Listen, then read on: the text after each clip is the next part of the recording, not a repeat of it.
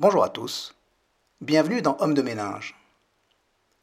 Récemment, je me suis fait la réflexion suivante. Dans une partie conséquente de nos podcasts, nous faisons référence au marxisme, sans jamais avoir détaillé le corpus idéologique de cette école de pensée. Alors, c'est précisément la tâche à laquelle je vais modestement m'atteler aujourd'hui. Mais comme le marxisme est une philosophie dense et complexe, je nous ai choisi un guide, un guide de qualité, en la personne d'Henri Lefebvre. Rappelons à nos chers auditeurs, qui ne le connaîtraient pas, qui était exactement Henri Lefebvre, philosophe français du XXe siècle, connu pour ses travaux de sociologie, de géographie, avec un intérêt tout particulier pour le matérialisme historique. Membre du Parti communiste, dont il s'auto-exclura par rejet viscéral du stalinisme, engagé dans la résistance, capitaine FFI, membre du CNRS, il dirige le département de sociologie de l'Université Paris 10 Nanterre à partir de 1965.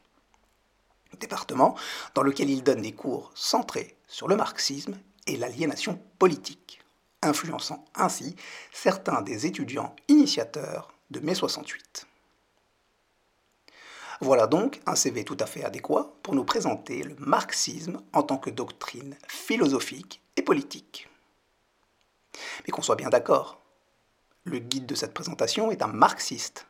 C'est donc là une présentation marxiste du marxisme. Que tout le monde soit prévenu.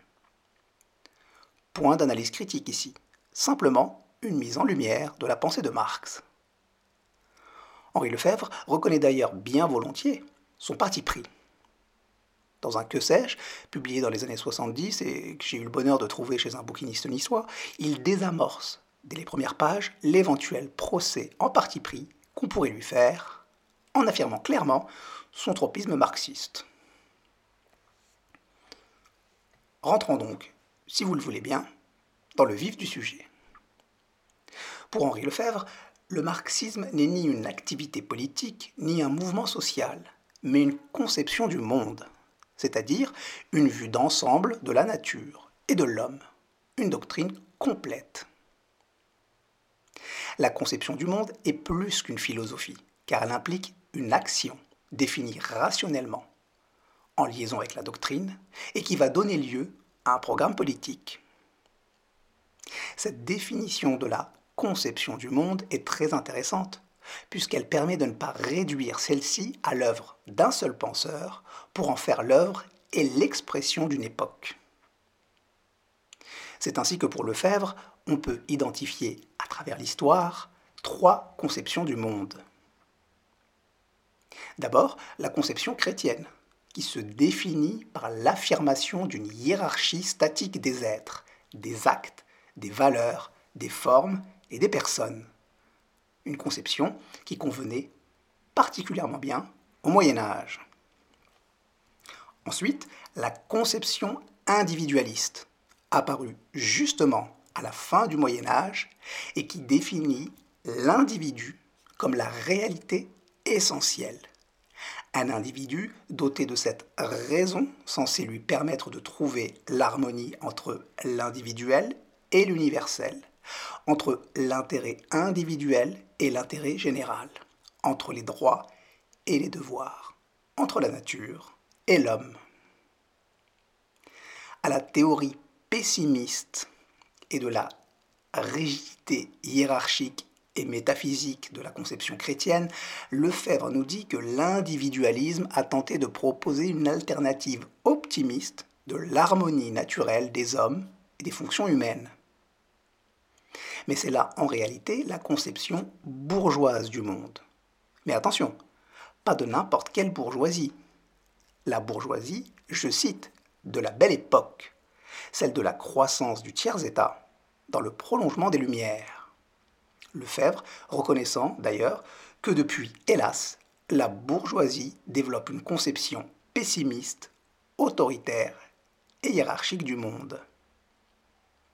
Enfin, troisième et dernière conception du monde, la conception marxiste, caractérisée par le refus d'une hiérarchie extérieure aux individus, c'est-à-dire un refus de la métaphysique.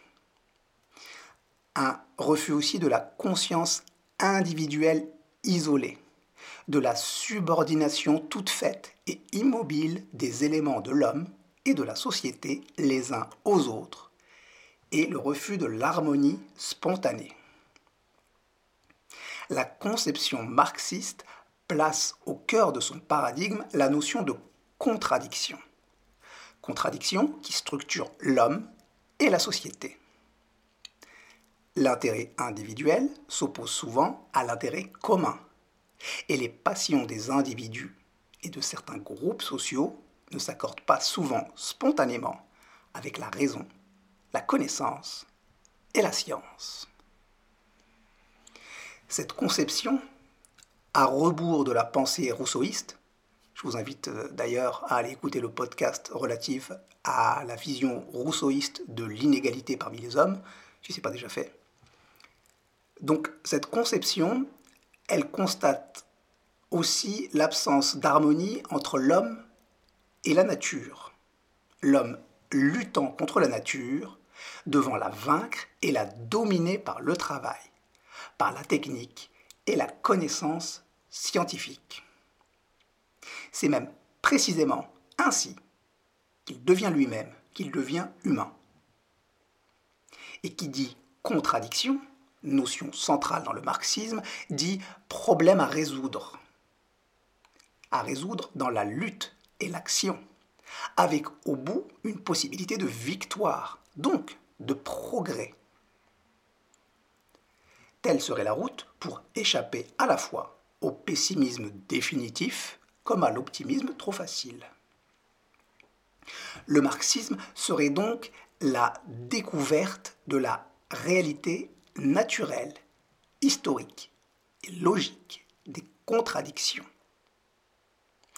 il s'est formulé avec une forme de l'activité humaine qui a rendu évidente la lutte de l'homme contre la nature, à savoir la grande industrie moderne, et aussi dans la réalité sociale nouvelle dans laquelle on ne peut que constater l'asservissement et l'appauvrissement d'une part toujours plus grande de la société, le prolétariat. Voilà donc selon Lefebvre, les trois seules conceptions du monde structurant le monde occidental. La chrétienté, l'individualisme et le marxisme. L'existentialisme étant pour lui un simple ersatz conceptuel et le fascisme, je cite, un amas de débris idéologiques. Alors ça, c'est pour la théorie. En pratique, dans la France des années 70, Lefebvre constate qu'en réalité, seule demeure face à face la conception chrétienne et la conception marxiste, l'individualisme ayant éclaté sous le poids de ses contradictions, l'individuel ayant complètement tourné le dos à l'universel, et de son incapacité à appréhender les contradictions structurantes. En beau marxiste, il va s'atteler à critiquer la conception chrétienne, ainsi, pour lui, il serait impossible de déduire rationnellement des propositions concernant l'État et la structure sociale de propositions sur la mort, la spiritualité de l'âme et l'au-delà. De même, il ne serait pas possible de déduire une hiérarchie concrète de propositions métaphysiques. L'absence de rapport rationnel entre la théorie abstraite théologico-métaphysique et la pratique politique laisse finalement une grande liberté de manœuvre aux bénéficiaires de cet ordre social trônant au sommet d'une hiérarchie statique. Dans la conception marxiste du monde, le rapport entre la théorie et l'action est complètement différent. C'est d'abord une expression de la vie sociale pratique et réelle, prenant en considération le mouvement historique et ses contradictions, avec toujours la possibilité et le projet de dépasser les structures sociales contemporaines. Ainsi, les propositions marxistes se présentent comme des théorèmes politiques subordonnés à une connaissance rationnelle de la réalité sociale, c'est-à-dire une science. Et c'est en ça qu'elles s'opposeraient radicalement à la conception chrétienne qui serait elle, une proposition politique abstraite justifiée par une métaphysique. À ce titre, Lefebvre admet développer dans son travail une conception extensive du marxisme. Un marxisme qui ne se réduit pas à Marx, l'élaboration rationnelle des données d'expérience relatives à la vie sociale ayant débuté bien avant lui. Certains penseurs, notamment des Anglais, ont théorisé le travail comme rapport de l'homme à la nature et comme mécanique sociale induisant division des tâches et échange de produits. D'autres ont pensé la nature comme réalité objective dont on peut dégager un certain nombre de lois. Hegel a mis en lumière l'importance, le rôle et la multiplicité des contradictions dans l'homme, dans l'histoire et dans la nature. Et les grands socialistes français ont pensé l'organisation scientifique de l'économie moderne, les problèmes de la classe ouvrière et les conditions de l'accomplissement humain. Engels ayant permis d'approfondir le travail de Marx, notamment en ce qui concerne l'importance du fait économique. Pris dans cette longue histoire des idées, on est alors en droit de se questionner sur le contenu de l'apport conceptuel du marxisme, sur ce qu'il serait possible de nommer le génie marxiste. Selon Henri Lefebvre, ce dernier réside dans la capacité de Marx de transcender les diverses doctrines pour penser le mouvement profond et produire une synthèse, une synthèse fondée sur une méthode implacable de rationalité, la sociologie scientifique, fruit du matérialisme historique, qui a permis d'identifier le rapport essentiel et essentiellement contradictoire de l'économie capitaliste, structurée autour de la production, du salaire et de la plus-value, et de découvrir le rôle historique du prolétariat comme classe indépendante de la bourgeoisie et en capacité de transformer les rapports sociaux. La philosophie marxiste s'inscrivant dans un courant de pensée plus large et se caractérisant par la revendication d'une méthodologie scientifique, Lefebvre affirme que parler de marxisme consiste à faire un raccourci et qu'il convient de parler de matérialisme dialectique. Considéré d'un point de vue philosophique, le matérialisme dialectique est donc à la fois une méthode et un approfondissement conceptuel aboutissant notamment à la mise en évidence de la notion d'aliénation. En ce qui concerne la méthode dialectique, son objectif est de parvenir à une forme approfondie de la raison. La raison dialectique donc. Ce afin de rechercher avec la plus grande acuité la vérité et l'objectivité, en découvrant les lois des phénomènes étudiés. Le rapport à un moment donné des éléments du phénomène et la loi de leur modification et évolution. La recherche de la vérité objective nécessite une approche méthodologique complexe, une approche qui distingue la méthode de recherche de la méthode d'exposition.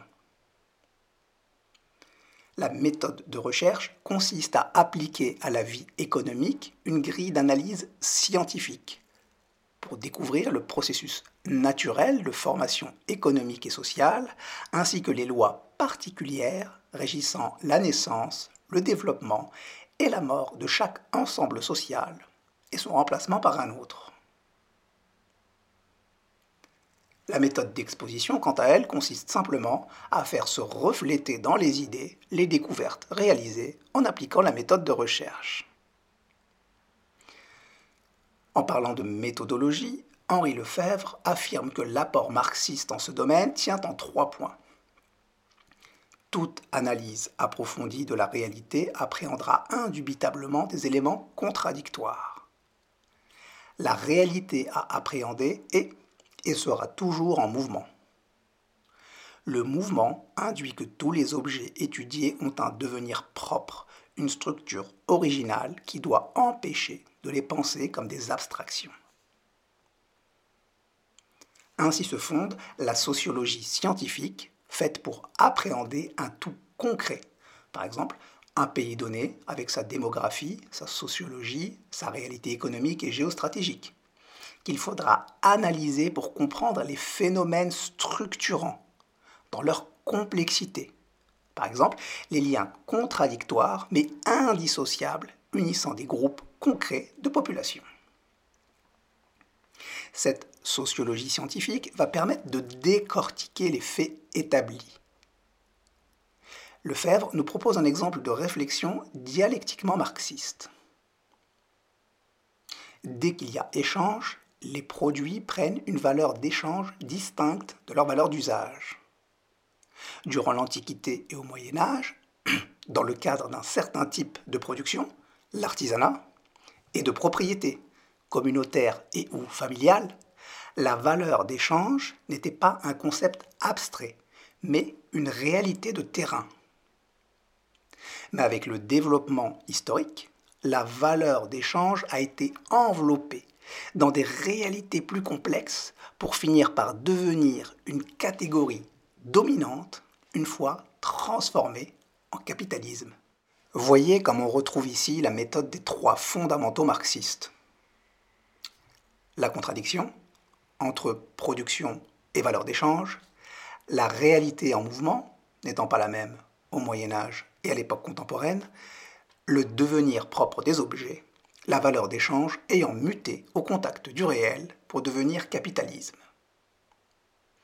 La connaissance ainsi offerte permet de comprendre le mouvement réel et global de la structure économique et sociale contemporaine. Et cette connaissance est le résultat de la réflexion basée sur des faits, des expériences et des documents, et non d'une construction abstraite obtenue par la seule pensée. Voilà grosso modo pour le, marxisme euh, vu comme une méthodologie. Lefebvre nous dit que cette dernière a été particulièrement efficace pour affirmer et analyser la notion d'aliénation, notion qui creuse un peu la question difficile du rapport entre l'humain et l'inhumain. En effet, le marxisme refuse la vision métaphysique qui définit l'homme par un seul de ses attributs, la connaissance, la raison, rejetant dans l'inhumain toutes ses autres tendances et tous ses autres comportements. Dans la pensée marxiste, l'humain comme l'inhumain ne peuvent se définir de manière abstraite, et l'inhumain ne saurait être anéanti par le simple acte de pensée ou le blâme moral. L'humain comme l'inhumain sont des faits, des faits indissociablement mêlés dans l'histoire jusqu'à aboutir à la construction de la conscience moderne. L'homme s'est développé à travers ses contradictions, donc L'humain n'a pu se former qu'à travers l'inhumain, auquel il a été mêlé, avant de s'en discerner par un conflit et de le dominer par la résolution de ce conflit. Par exemple, la liberté n'a pu s'atteindre qu'à travers l'asservissement. L'enrichissement d'une partie de la société n'a pu se réaliser qu'à travers l'appauvrissement des masses. L'État a été un moyen de libération et d'organisation avant de se muer parfois en outil d'oppression. L'humain et l'inhumain sont donc les deux aspects de la nécessité historique, deux aspects de la croissance d'un même être. Ainsi, l'aliénation de l'homme ne se définit pas métaphysiquement, moralement ou religieusement. Au contraire, dans la pensée marxiste, les morales, religions et métaphysiques contribuent à aliéner l'homme en le détournant de ses vrais problèmes. L'aliénation de l'homme est purement pratique et se découvre dans tous les domaines de la vie. Le travail est aliéné, devenu fastidieux et écrasant. La communauté est dissociée par classe. La vie sociale déformée et transformée en vie politique. La puissance de l'homme sur la nature et les biens produits par cette puissance sont accaparés. L'appropriation de la nature par l'homme social se transforme en propriété privée des moyens de production. L'argent, symbole abstrait des biens matériels créés par la main de l'homme, commandant maître les hommes qui travaillent et produisent. Le capital qui n'est qu'un jeu d'écriture, impose ses exigences à la société entière. C'est par cette aliénation que les produits de l'homme échappent à sa volonté et à son contrôle, prenant des formes abstraites, comme l'argent, le capital, qui, au lieu d'être perçus comme des intermédiaires entre individus agissants, deviennent au contraire des réalités souveraines et oppressives au bénéfice d'une classe minoritaire. Voilà donc ce que serait la réalité de l'aliénation, qui n'a rien de métaphysique ou de moral, mais qui est purement pratique, c'est-à-dire économique, sociale et politique.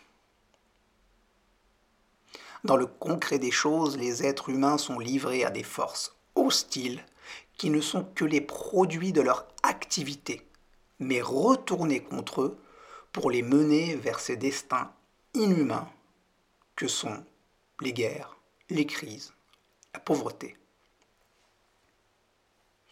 Le marxisme, ou plutôt la dialectique matérialiste, c'est donc une perception scientifique de l'histoire de l'homme, une espèce magnifique qui a reçu le privilège d'agir sur la nature au lieu de passivement suivre ses lois.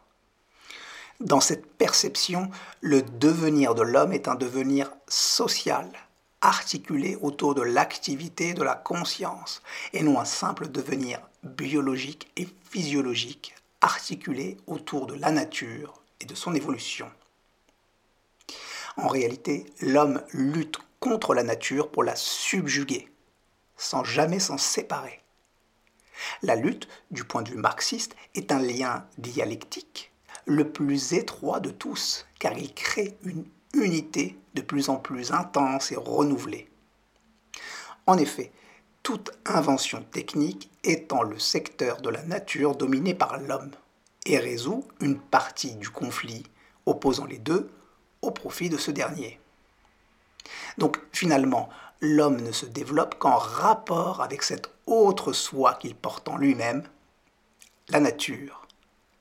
Nature dont il fait sortir un monde humain, c'est-à-dire des produits, des biens et des idées, qui n'ont pas d'existence indépendante, du moins tant qu'elles ne sont pas devenues des abstractions. Pour résumer de manière triviale, la nature est ce sparring partner indispensable à l'homme et intrinsèquement lié à son développement par la lutte intense et sans cesse renouvelée qu'elle lui impose. C'est ce lien de contradiction qui va permettre à l'homme de se réaliser en tant que tel. Ce lien dialectique, lien d'unité l'homme l'entretient aussi avec les biens et produits qu'il crée. Mais il arrive, en raison du développement humain entraînant la complexification des éléments, que certains produits, comme l'argent ou l'état politique, s'affranchissent de l'homme au point de donner l'impression qu'ils viennent d'ailleurs, qu'ils jouissent d'une existence indépendante. C'est ce qu'Henri Lefebvre nomme les fétiches, produits humains affranchis de l'homme et qui paraissent réels et le sont en un sens, car ils parviennent à régner sur l'humain. La complexification des éléments évoqués précédemment, qui permet aux produits de s'affranchir de l'homme, provient notamment du fait que certains objets, fruits du génie humain, et à ce titre dissociés physiquement de l'homme, se muent, progrès oblige, en des instruments indispensables à l'exercice de ses fonctions et de ses puissances. Pour être plus clair, la liberté ne saurait se concevoir dans la privation de biens. Elle en est au contraire la multiplication. Le rapport de l'homme au bien ne devient un rapport d'asservissement que dans les sociétés dans lesquelles ces biens sont soustraits aux masses et accaparés par une classe dans le cadre d'une organisation qui fait du fétichisme son système. Dans le rapport dialectique que l'homme entretient avec les biens, le conflit se résout simplement par la prise de conscience de l'homme sur sa vie, la nature, et sa puissance sur la nature. Disons que la contradiction est ici simple et saine. Quand les produits deviennent des fétiches, autonomes et donc oppressifs, le conflit ne pourra se résoudre qu'avec la destruction des fétiches la suppression progressive du fétichisme et la récupération humaine des puissances que les fétiches retournent contre l'homme. Ainsi se déroulera le dépassement de l'aliénation. L'histoire de l'homme est donc ce processus qui voit un être lutter contre la nature, réaliser des bons successifs par lesquels il parvient à des degrés toujours plus élevés de puissance et de conscience, devenir humain en créant un monde humain dans lequel il cesse de se confondre avec la nature sans jamais s'en séparer. Et c'est au cours de ce processus qu'il va voir surgir un facteur particulièrement pernicieux, le monde inhumain des fétiches. L'histoire humaine montre donc l'interpénétration et l'interaction de trois éléments. L'élément spontané, biologique, physiologique, naturel, l'élément réfléchi, la conscience, et l'élément apparent ou illusoire, l'inhumain de l'aliénation et des fétiches. Selon Lefebvre, seule l'analyse dialectique est à même de discerner ces éléments perpétuellement en conflit dans le mouvement réel de l'histoire. Pour finir, à la lumière de cette brève présentation de la dialectique matérialiste, Henri Lefebvre nous livre une définition du communisme. Le communisme, c'est quelque part un moment. C'est le moment où l'homme, retrouvé consciemment son lien avec la nature, s'épanouit dans les conditions d'une puissance illimitée sur celle-ci. C'est aussi le moment où la raison émerge, organise et dépasse le processus naturel.